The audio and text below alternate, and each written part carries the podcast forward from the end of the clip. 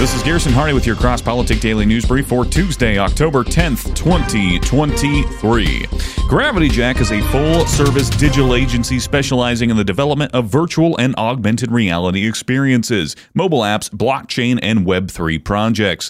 Founded in 2009 as the first American agency to offer augmented reality, they even patented it. Gravity Jack's digital experiences have been a source of innovation for small business, Fortune 500 companies, and the U.S. military. Get your vision in motion at gravityjack.com. That's gravityjack.com. Now we get to the news happening in Israel. Israel mobilizes 100,000 troops for Gaza incursion. It might be the worst intelligence failure since the 1973 Yom Kippur War, a conflict that almost destroyed Israel after a surprise attack from Syria and Egypt. Israel was on the brink as Syrian forces reclaimed the Golan Heights, and it was by sheer luck that this invading force didn't move further to capture the key bridges along the Jordan River. Israel's heartland would have been wide open. The game could have been over, so Israel continues to respond forcefully against incursion by terrorists and its Arab neighbors since it's a nation with no strategic depth. How Jerusalem was caught sleeping amid the latest assault by Hamas on October 7th must be investigated since Shin Bet and Mossad are some of the most capable agencies in the world. This attack occurred on the 50th anniversary of Yom Kippur War, and like the last war, the assault began during a Jewish holiday. Hamas launched thousands of rockets as cover for a land, sea, and air assault that could only have been made possible with outside help, considering its sophisticated nature. Iran has admitted that they helped plan the assault. The death toll has been risen to 700 with reports of kidnappings, rapes, and murder of Israeli citizens caught in the fighting. Hamas operatives paraglided into southern Israel with other terrorists attacking over two dozen areas along the Gaza border. Some Americans were also kidnapped and murdered by these terrorists. The footprint from Hamas was around 1,000 terrorists who stormed the infiltrated Israeli territory. Border police and other forces are still fighting to restore order to the security situation in the area, but tanks and troops are being mobilized for a ground assault. Around 100,000 Israeli troops are ready to go into Gaza, with more reservists expected to be called up as Israel expects this to erupt into a multi front war. Hezbollah has already launched rocket and mortar attacks into northern Israel, and that was according to the Associated Press. More than 24 hours after Hamas launched its unprecedented incursion out of Gaza, Israeli forces are still battling with militants holed up in several locations Monday morning. At least 700 people have reportedly been killed in Israel, a staggering toll on a scale the country has not experienced in decades, and more than 400 have been killed in Gaza. Israel said it brought in special forces to try and wrest control of four from Hamas fighters, including two points that militants entered earlier in their attacks. Meanwhile, Hamas and smaller Islamic Jihad groups claimed to have taken captive more than 130 people from inside Israel and brought them into Gaza, saying they would be traded for the release of thousands of Palestinians imprisoned by Israel. The announcement though unconfirmed, was the first sign of the scope of abductions. The captives are known to include soldiers and civilians, including women, children, and older adults, mostly Israelis, but also some people of other nationalities. The Israeli military said only that the number of captives is significant. As many as 1,000 Hamas fighters were involved in Saturday morning's assault, this according to the U.S. Secretary of State Antony Blinken. Speaking on ABC's This Week, the high figure underscored the extent of planning by the militant group ruling Gaza, which has said it launched the attack in response to mounting Palestinian suffering under Israel's occupation and blockade of Gaza. In northern Israel, a brief exchange of strikes with Lebanon's Hezbollah militant group fanned fears that the fighting could expand into a wider regional war. Hezbollah fired rockets and shells Sunday at Israeli positions in a disputed area along the border, and Israel fired back using armed drones. The Israeli military said the situation was calm after the exchange.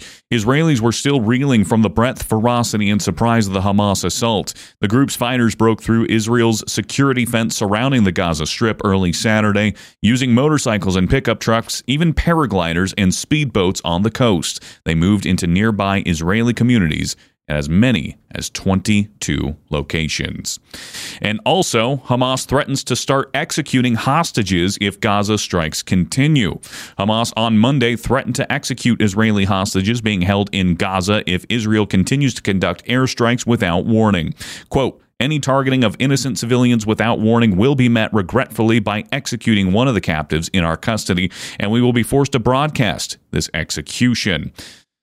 That was a spokesperson for Hamas, Qassam Brigades, in a statement to Al Jazeera. Hamas has claimed to be holding more than 100 Israelis prisoner in the Gaza Strip, according to the Qatar based network. The warning from Hamas came as Israeli defense forces intensified a bombardment of Gaza as dusk fell on Monday.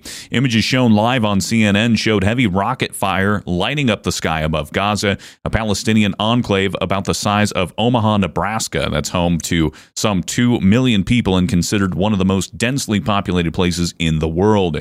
There are reports that American citizens are among those being held captive in Gaza. That was the State Department, which said it was looking into those reports.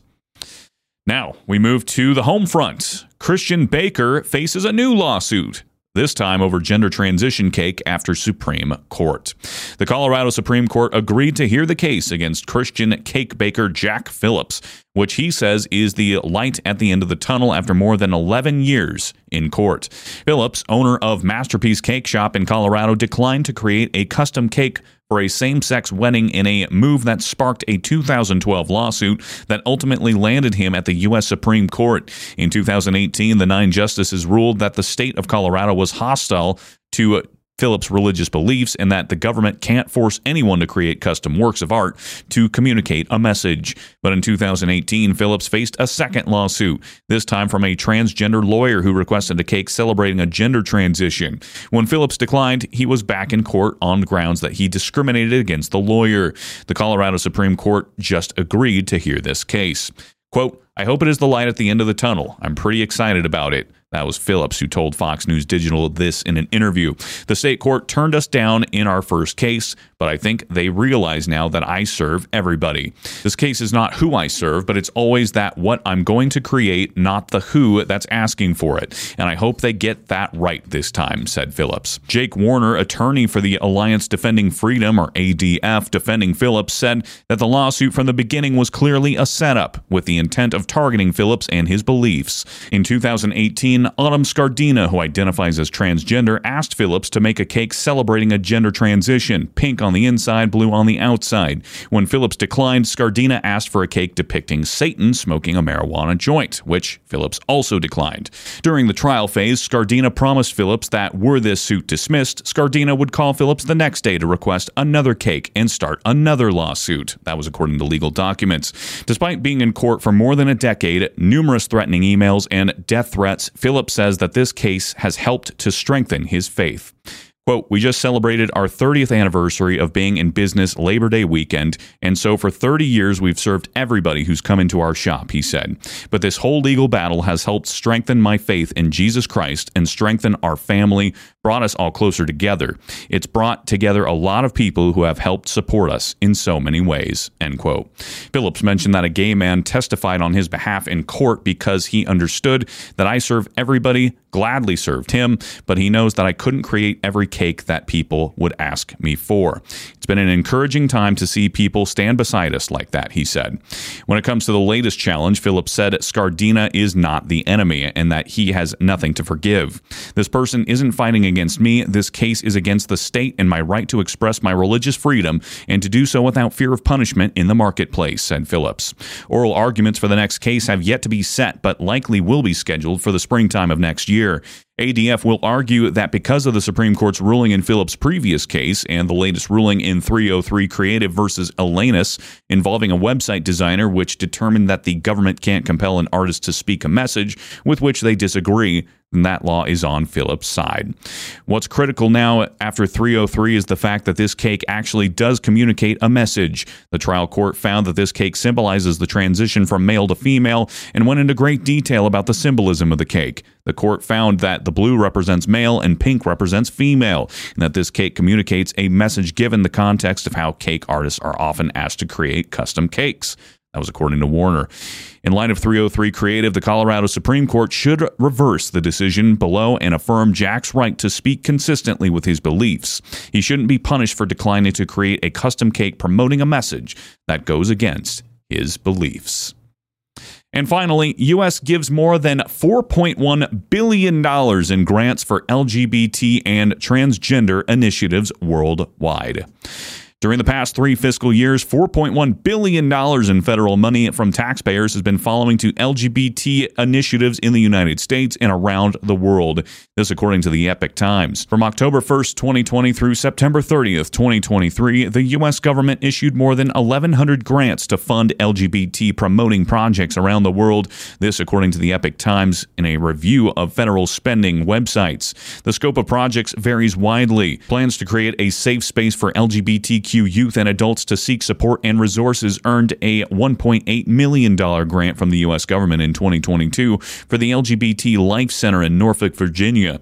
A proposal for encouraging diversity, equity, and inclusion in Serbia's workplaces and business communities by promoting economic empowerment of and opportunity for LGBTQI plus people in Serbia was also a winning plan. To fund it, the U.S. government awarded a Serbian activist group a grant of $500,000. In Armenia, Armenian activist group, the Pink Human Rights Defender, received $1 million from the United States to empower the LGBTI community in Armenia, a tiny country next to Turkey. The federal spending website can be filtered to show entries that include specific keywords. A list of payouts filtered by using the keyword LGBT included 1,181 grants, 31 loans, and 9 direct payments during the last three fiscal years. Overall, during the past fiscal year that ended September 30th, the government issued 454,821 grants. Government grants provide free money for specific purposes. Federal loans can be repaid over long periods of time at low interest rates. Direct payments from the government give money to groups that may be unrestricted for a specific use of grants connected to the word LGBT, individual payouts of at least 1 million totaled in 3.7 billion dollars combined. Many additional smaller grants were also awarded to LGBT initiatives but were not reviewed. When the list was filtered for grants including the word transgender, 574 were listed. In that category, grants that paid out at least $1 million totaled nearly $478 million. Seven direct payments and nine loans with the keyword transgender were also issued by the U.S. government.